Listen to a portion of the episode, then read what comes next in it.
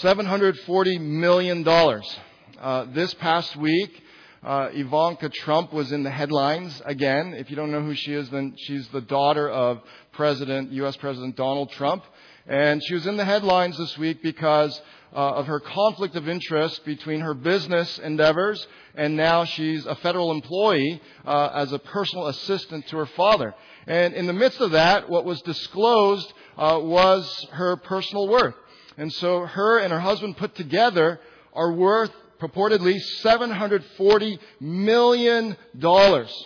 Now, this estimated worth, if I read all the articles correctly, it's an inheritance. They are beneficiaries to this astronomical, otherworldly amount of money. Now, here's my point. I want you to imagine that you are born into this kind of wealth, that you are born into this kind of status, but also imagine that you are not aware of this inheritance.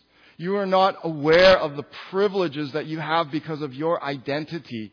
And you don't live and enjoy the blessings, the power, the privileges that come part and parcel with this massive real estate and business empire. Now, what I've just described to you actually, in some sense, is the Christian life. First, to address my Christian friends here. Do you know this morning, again, who your Father in heaven is? Do you know in your heart of hearts who your elder brother, Jesus, the Savior and Lord of your life is? And do you remember this morning that if you have trusted Christ, if you know you are a child of God in Christ, then He has deposited His Holy Spirit in you as a guarantee of your inheritance. And for you and me, as Christ followers today, the resurrection is your inheritance. The resurrection is your inheritance. To my friend here today that is still investigating, still searching, that doesn't have this, I want to ask, doesn't this immeasurable inheritance worth $740 million infinite times over? You can't even compare this resurrection inheritance to any monetary amount on this earth. Doesn't this gospel-proclaimed immeasurable inheritance intrigue you at all? I hope it does. And so today's bottom line is this. This is what I hope you'll see with me in Paul's first 11 verses of chapter 15. Believe in, and be living in Jesus' resurrection daily. I really want you to focus especially on daily today. We're beginning a 3-week mini-series as we're in our larger series, Real Church, just the gospel, creating a real gospel community out of messy people, the Corinthians. They were very messy in their lives. And we're jumping. Russ did a great job last week touching on chapter 8, and we're jumping to chapter 15 because we wanted to focus on chapter 15 where Paul explains in depth the resurrection of Jesus Christ and what it's meant to mean for you and me in our daily lives and the hope that it gives us. And we're going to spend 3 weeks in it because it's 58 verses. And so today Paul explains, and in fact it's almost like he's giving steps to what it looks like to believe in and be living in Jesus' resurrection daily. And so especially if your personality today is the type that appreciates instructions and you appreciate just tell me the steps, Albert, and I'll do my best to follow them. Paul gives 4 steps today. So here's our roadmap for today, and it comes from verses 1 and 2. And so in verse 1, he begins, now I would remind you of the gospel. That's the first step, to be reminded daily of Jesus' resurrection. The second step is which you received. We need to receive daily into our souls, our thoughts, our affections, our will, Jesus' resurrection. And then third, Paul says, this gospel that you've not only received, that I'm reminding you of, but in which you stand. And I know some of you you appreciate alliterations here, and you got tickled by it. So we've got all our words for you today, okay? And so root yourself in Jesus and His resurrection daily. And fourth, Paul says, this gospel that in which you stand, by which you are being saved, if you hold fast to the word I preached to you. And there, he doesn't use this word, but the idea there is that we need to repent daily in response to Jesus and His resurrection. So that's the roadmap, but what's the destination? And the better question is, who is the destination? Every week here at Trinity Grace Church, when we come to worship, our destination is Jesus. To have our eyes gazing with faith upon His face, to be found in His arms, and to be looking with faith upon Him crucified and risen. So let's dive into the text. Paul begins by saying, now I would remind you. He says that in verse 1, and we see him explain that, expound that in verses 3 to 4, and he wants us to be reminded daily of Jesus' resurrection. And so in verse 3 he says, for I delivered to you of first importance. Notice first that he says, I delivered to you. He's reminding them that they heard something. And not only that, Paul goes on to say that he himself, it was something that he also received. Paul heard the gospel as well. He had to receive it. He had to hear it and be reminded as well. And so remember what God spoke to you, what you heard. Following Jesus always begins with hearing the gospel. And then when we hear it, we need to be reminded of it daily. That's right. Then second, notice that Paul describes the gospel that was delivered to him, to the Corinthian Christians and to us today, that he says it's of first importance. The gospel is the beginning and the end.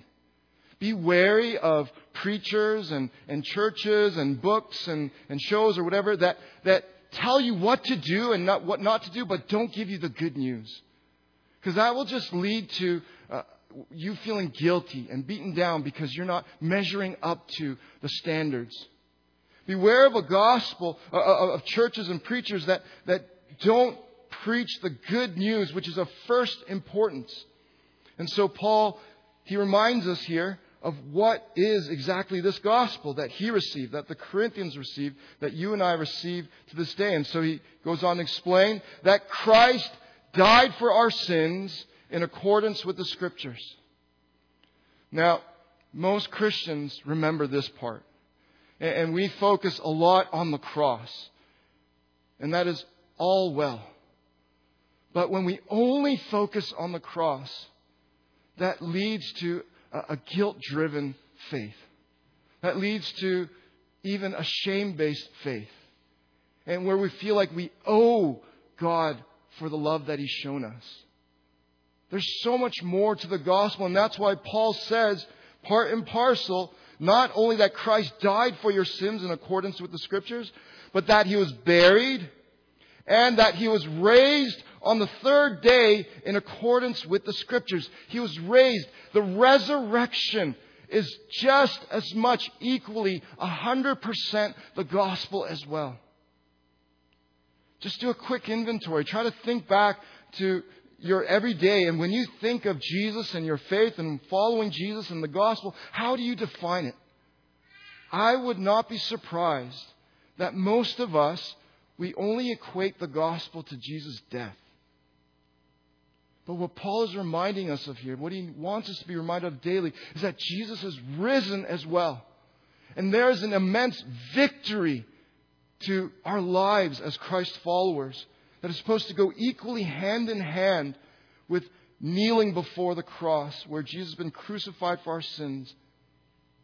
The gospel is both Christ on the cross and walking out of the empty tomb. So for those of you who love grammar, notice then here that Paul says, now I would remind you. And that word remind, he's speaking in the present. He's saying this is a reminder that needs to go on every day continually. And so that means for you and me today as well, that we need to be reminded daily, ongoingly in the present.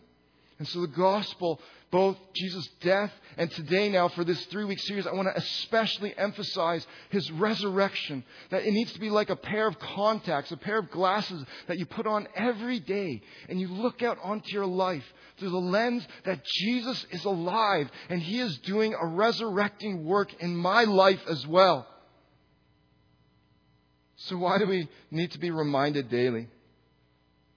Because there's a principle that we are the little things we repeatedly do every day. We reap what we sow. That's a biblical principle. And if we're going to be gospel-saturated followers of Christ, then we need to be immersed in Jesus, his death, his resurrection, his forgiveness, our identity in him, our destiny in him, and his mission for us every day. And every ounce of our consciousness, we need to be saturated. That's why we need to be reminded daily. And two, if you're like me, and my wife can attest to this, simply, I forget easily. I forget lots of things easily. And so we need to be reminded daily. So let me bring it down to earth for all of us here. Here's a rhetorical question, self-reflective question. What occupies your thoughts and emotions the most? Here's the answer. It's basically the totem pole of your affections, the pecking order of your emotional attachments. That's what's going to occupy you the most. This morning, I woke up anxious for some reason. My counselor she asked me, do you have performance anxiety when you go to preach at church? And maybe I do. Maybe I need to be honest about that. But when those anxieties come up, I need to be honest. Then Jesus isn't. And his victory, his resurrection is not at the top of my totem pole, of my affections, my emotional attachments. And maybe I'm more attached to what people will think of me. And so apply that to your life, whatever it is your pecking order of emotional attachments. Here's the point. Keep Jesus and his gospel of grace. And today we're emphasizing his resurrection. Keep the fact that he is alive and you're called to believe in and be living in his resurrection. And he's doing a work of bringing dead things to life in your life as well. Keep that at the top of your emotional attachments, what you fixate your thoughts and affections on. Second, Paul not only says that we need to be reminded daily, but he says, receive this truth of Jesus' resurrection daily. Again, in verse 1, he said this gospel that you have received. I remind you of this gospel that you've received. And so they not only heard it, and it didn't enter their thoughts and stay there, but it began to move down into the place of their heart and their emotions, their affections, and they began to receive it. And we see this. He expounds on this in verses 5 to 8. In verses 5 to 8, Paul gives an authoritative list of eyewitnesses to the risen Jesus. And so he goes on to say in verse 5 that Jesus appeared to Kepha, which is the Aramaic form of Peter. So he appeared to Peter, then to the 12 disciples. Then he appeared to more than 500 brothers at one time, most of whom are still alive, though some have fallen asleep. And that's Paul's term, fallen asleep, for people who have passed away. Then he appeared to James, then to all the apostles, last of all, as one to untimely born, he appeared also to me. Now first, as a quick aside, to bolster your faith today, Christ's follower, and for my friends here who are still investigating Jesus, would you receive this evidence that Paul is putting forward? Paul gives this absolutely authoritative and encouraging list of witnesses to the risen Christ. Let me compare it to a Canadian Tire. If you've been watching commercials these days, you might have seen it. Canadian Tire has just started a new branding, marketing campaign, Tested for Life in Canada. Maybe you've seen it.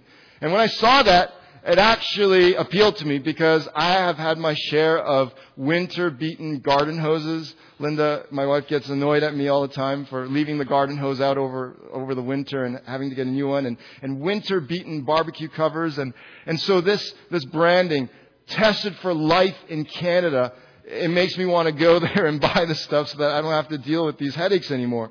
Now, I'm just comparing that as something, this product that's been tried, tested, and true. And that's what Paul's list is doing here. He's offering this list of eyewitnesses. And in the courts during his time, this was the weightiest, highest evidence that you could bring to court. And it's not just one person, but 12. And then, the nail in the coffin, over 500 believers who saw the risen Christ in one place. Now, what I'm about to share, I'm being sincere, and it's not meant for shock value and all that, but I have friends who've shared with me about their adventures in substance experimentation, and they've told me when they've had group LSD trips and pursuing hallucinations, no one ever has the same hallucination.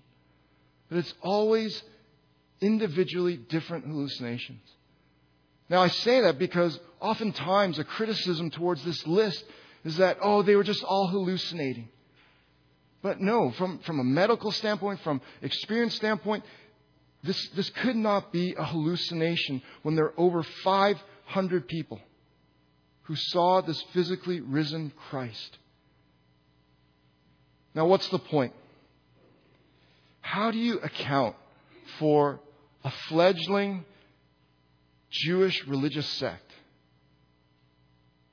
flourishing under immense, intense persecution from both the Roman government and from Jews, to become explosive right after the resurrection of Christ? And then, through the past 2,000 years, to become the movement of human history. From a fledgling group of 12 to over 500, and then over the past 2,000 years, over billions of Christians. How do you explain that? Unless Peter, the 12, more than 500 of these believers, and James and the apostles, that they physically saw the risen Christ. And then beyond that, over the past 2,000 years, over billions and billions of people witnessing to a real experience of the Spirit in their hearts, in their minds, and the enduring Word of God coming alive to them. And this gospel message making sense to them and giving them meaning and redemption in their lives. See, the point is, there was Peter, 12, over 500, and then all the Christians through history who received the gospel. And every morning that they wake up, receiving again, not that Jesus is trying to run away from you, but because we forget. Our hearts leak God's grace, but every day coming to receive again His tender mercies, His steadfast love. But what does this look like practically then? That's why Paul now says that we need to root ourselves in Jesus and His resurrection. Why do we need to root ourselves in Him and His resurrection? Because life is full of storms. Life will blow torrential winds your way. And so we need to root ourselves and anchor ourselves in Jesus and His resurrection. That's why in verse 1 he says, the gospel in which you stand. The word for stand there literally means to anchor yourself, to brace yourself, to stand strong as if like a soldier ready to meet his enemy and stand up and fight against him. And Paul, I appreciate his honesty, his rawness, his candidness. And he explains, he describes some of his storms, his own personal storms. In verse 9, he says, for I am. Notice he's speaking in the present. I am. And what does he say? I am the least of the apostles. He's being very honest, very self-deprecating. and at the least humble, but most profoundly, he has a clear, Windex clean rear view mirror into his past. And so he says, I am in the present the least, and I am unworthy to be called an apostle. He is walking in the present with the present sting of his past. And so Paul, at the very least, he's being humble. And why does he feel unworthy? He goes on to be very raw and honest. Because I persecuted the church. If you don't know Paul's story, only 15 years, approximately 15 years before he wrote this letter, he was hunting down Christians. He was arresting them. And he was executing them. That's what he means by persecuting the church of Christ. He was a Christian murderer.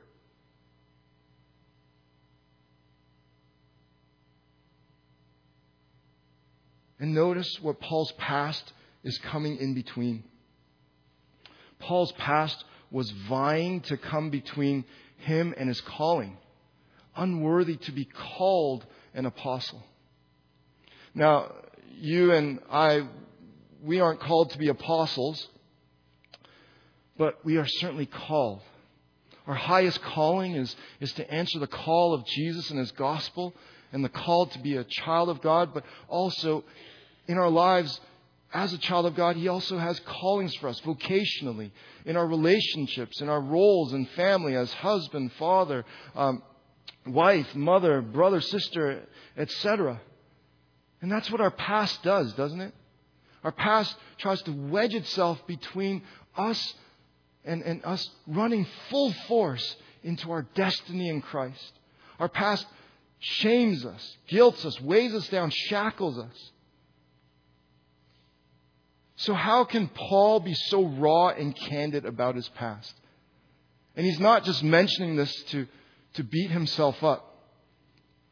He was able to be so raw and candid about his past and let his past be a ministry to others, because he had a resource to deal with his past. And so look what he says with his next breath in verse 10. He says, I'm unworthy to be called an apostle. I'm the least. I'm a murderer of Christians in the past. But by the grace of God. Paul is rooting himself, anchoring himself. He is standing in God's grace. And today specifically, God's grace in Christ's resurrection. Paul has lived out for 15 years since Christ called him. His grace and Christ's resurrection, taking his dead past, his deadness in sins, him being a murderer, and forgiving him, growing him, redeeming him. And because he knows Christ is alive, that this risen Christ wants to work out a risen new life in him. That's why Paul can just be so raw and honest and now talk about his past story as something to encourage people who are struggling in their own present story. And so he can say, by the grace of God, I am what I am. So let's all be honest. Let's all be honest today. We all want and need a similar hope as Paul had. We want to believe that by some power in your life, I know some of you are experiencing setbacks today. And you want to experience that setback being a set up for some success in your life. You're hoping that there will be that redemptive quality. You're hoping that your promotion in life is right around the corner. That you're a winner, not a loser. So what about you then? How do you deal with the overwhelming, defeating voices and the discouraging voices of the past? Now, here's where Christianity and the world part ways.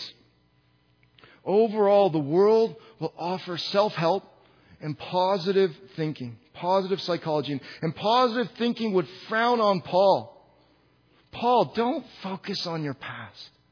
Don't beat yourself up.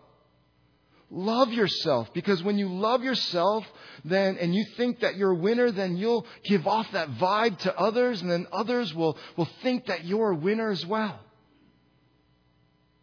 But positive thinking, it ultimately fails on three accounts. First, positive thinking just basically whitewashes the problem. It whitewashes your past, your faults, and it doesn't actually deal with the real problem. And it gets you psyched up for that moment, but eventually the root problems surface again. Here's an example. And if you're like me, you've had that moment where you've said something that you regret and in a tone that you regret. And then your excuse, your apology, your sheepish apology is, sorry about that back there. That wasn't me. No, that was me. That was you.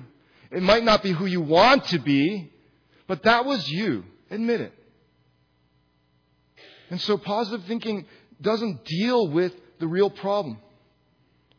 Second, positive thinking, it has no answer for the ultimate twin negatives: sin and death, and especially standing before Almighty God. When you stand before Him, sure, positive thinking might get you a certain distance in this life, but when you stand before those twin negatives, before Almighty God, sin and death, positive thinking will absolutely run away in fear and fail. And so third, therefore, sooner or later, but inevitably, you come to the end of yourself. And where positive thinking tries to find some strength within yourself, now you come to the end of yourself. And you have to ask, if I can't save myself, if I can't ultimately find an invincible power within myself, then is there a power outside of myself that can save me? And so this brings us to our fourth point, that we need to daily repent. Now, I know that word repent, it has baggage, where Christianity takes on more of a legalistic form and religiosity. That word repent has lots of baggage. And I'm sorry for that. But I hope you'll see with me here that repent actually is a beautiful practice for the Christ follower every day. And so Paul says in verse 1, we begin to understand what he doesn't use the word repent, but he gives us the true meaning of repentance when he says in verse 1, by this gospel by which you are being saved. Notice, he doesn't say by which you were saved, because yes, Christ died on the cross in the past. He paid for the penalty of your sins at one point in the past. But now Paul is saying that you are being saved. That salvation needs to work itself out in the everyday. And how? If you hold fast to the word that was preached to you. That, in essence, is repentance. Holding fast to the gospel, to Jesus, and realizing that you need to be saved, that you need grace to work itself out in you day by day, little bit by little bit. That is repentance. And so in verse 10 to 11, Paul expounds on that, and he says, His grace towards me. I am what I am by His grace towards me.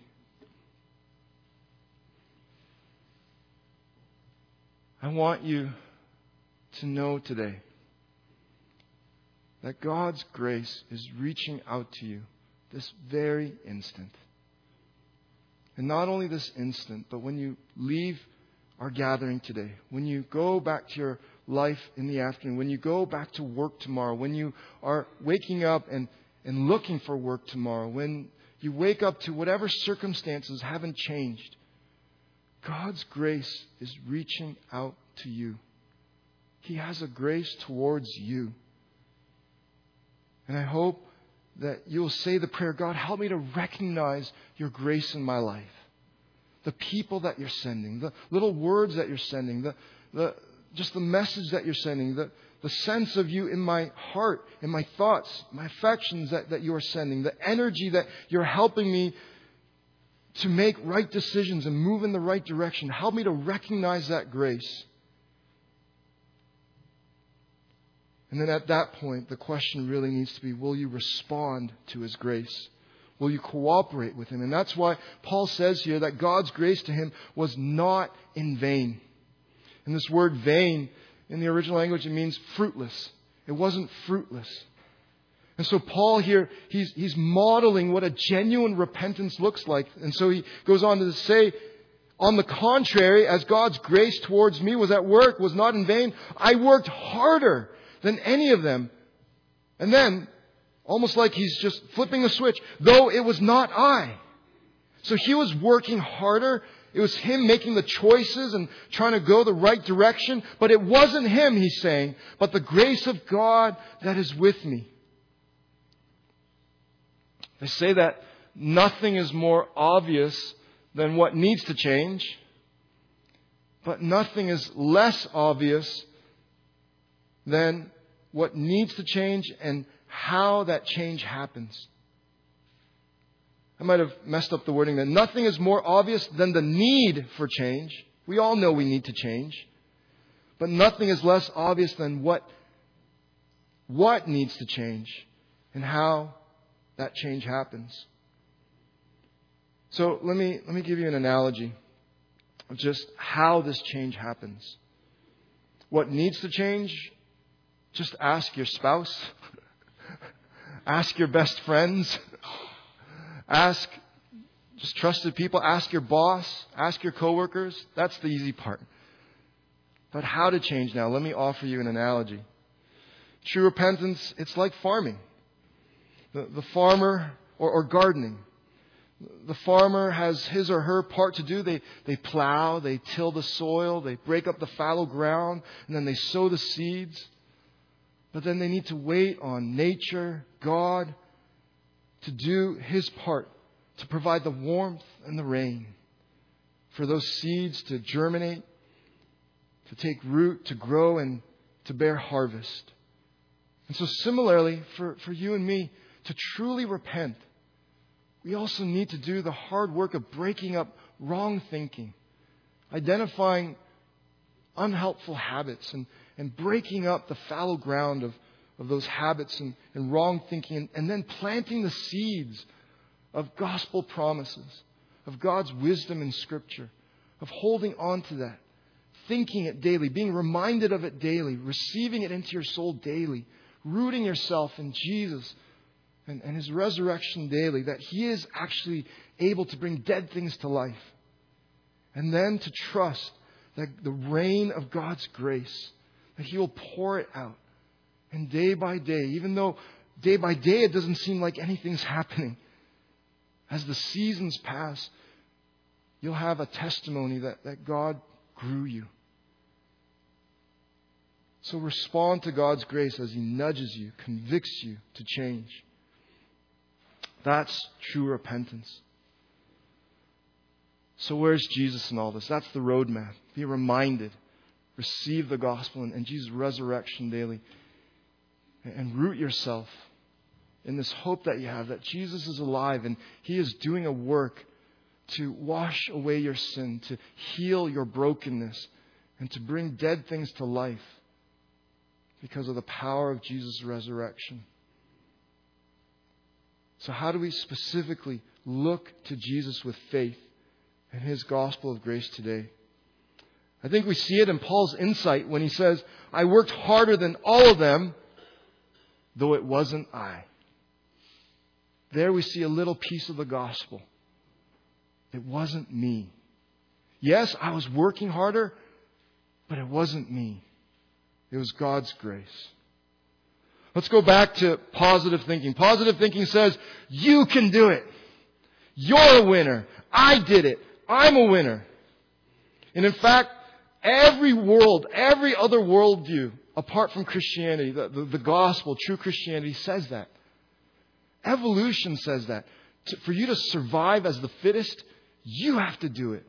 Every other religion says you have to obey enough to be pleasing before God, and hopefully your good will outweigh the bad, and God will accept you. But Jesus and his gospel are beautifully and compellingly different. What does the gospel say? The gospel says it's all God's grace. It's God's grace that sent His Son to die in your place, to take your punishment. It's God's grace to effectually move your soul, to want Jesus, to need Jesus as your personal Savior and Lord, to look to Him as your elder brother. God's grace to motivate you, to empower you, and to grow you in Christ-like character. And it's God's grace to one day resurrect your body and soul. You will experience a literal resurrection one day. But the beauty of following Christ is that He takes eternal realities and He wants you to experience them, to have a taste of them in your day-to-day. And though our physical and ultimate eternal resurrection is off in eternity, in the day-to-day, He wants you to experience His grace to resurrect your dead heart, to resurrect just brokenness in your life, to bring healing and to give life and for you to grow. Let me tell a story that I'm hoping will bring it all together. If you haven't seen the movie from 1997, Life is Beautiful, it's on Netflix, and I highly recommend it. A Jewish-Italian man, Guido, and his wife and boy, basically they're taken into a Nazi concentration camp during World War II. And the story is mostly about how Guido lends strength to his son Joshua to endure just the travails and the horror of the concentration camp. And Guido basically convinces Joshua that their life there is one big game to win the grand prize, a tank.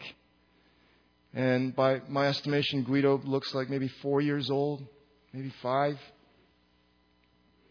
And so at one point, Guido volunteers to translate a Nazi soldier's camp instructions. The Nazi soldier can't speak Italian. And so Guido translates the instructions to sound like the rules of a fun game to Joshua's delight. You lose points for three things, Guido says. 1, if you cry. 2, if you want to see your mommy. 3, if you're hungry and want a snack. Forget about it. And when the guard makes his exit, Guido translates the guard's parting words as, sorry I have to go so fast, but we're playing hide-and-go-seek. And he walks over to Joshua, his son, and grins, I told you we're going to have fun. Now here's how the movie ends. Guido tells Joshua to hide in a sweatbox, and Guido, trying to find his wife, Joshua's mother, gets caught by a Nazi soldier and is executed. He dies. But Joshua eventually comes out because the Allied forces were coming in and the Nazis were fleeing. And as Joshua comes out of hiding, it's in perfect timing with a U.S. tank turning the corner. And Joshua cries out, it was true. I won. And then the grown-up voice of Joshua narrates, now I realize the sacrifice of my father. But in reality, the father had been killed. Here's my point. I have mixed feelings.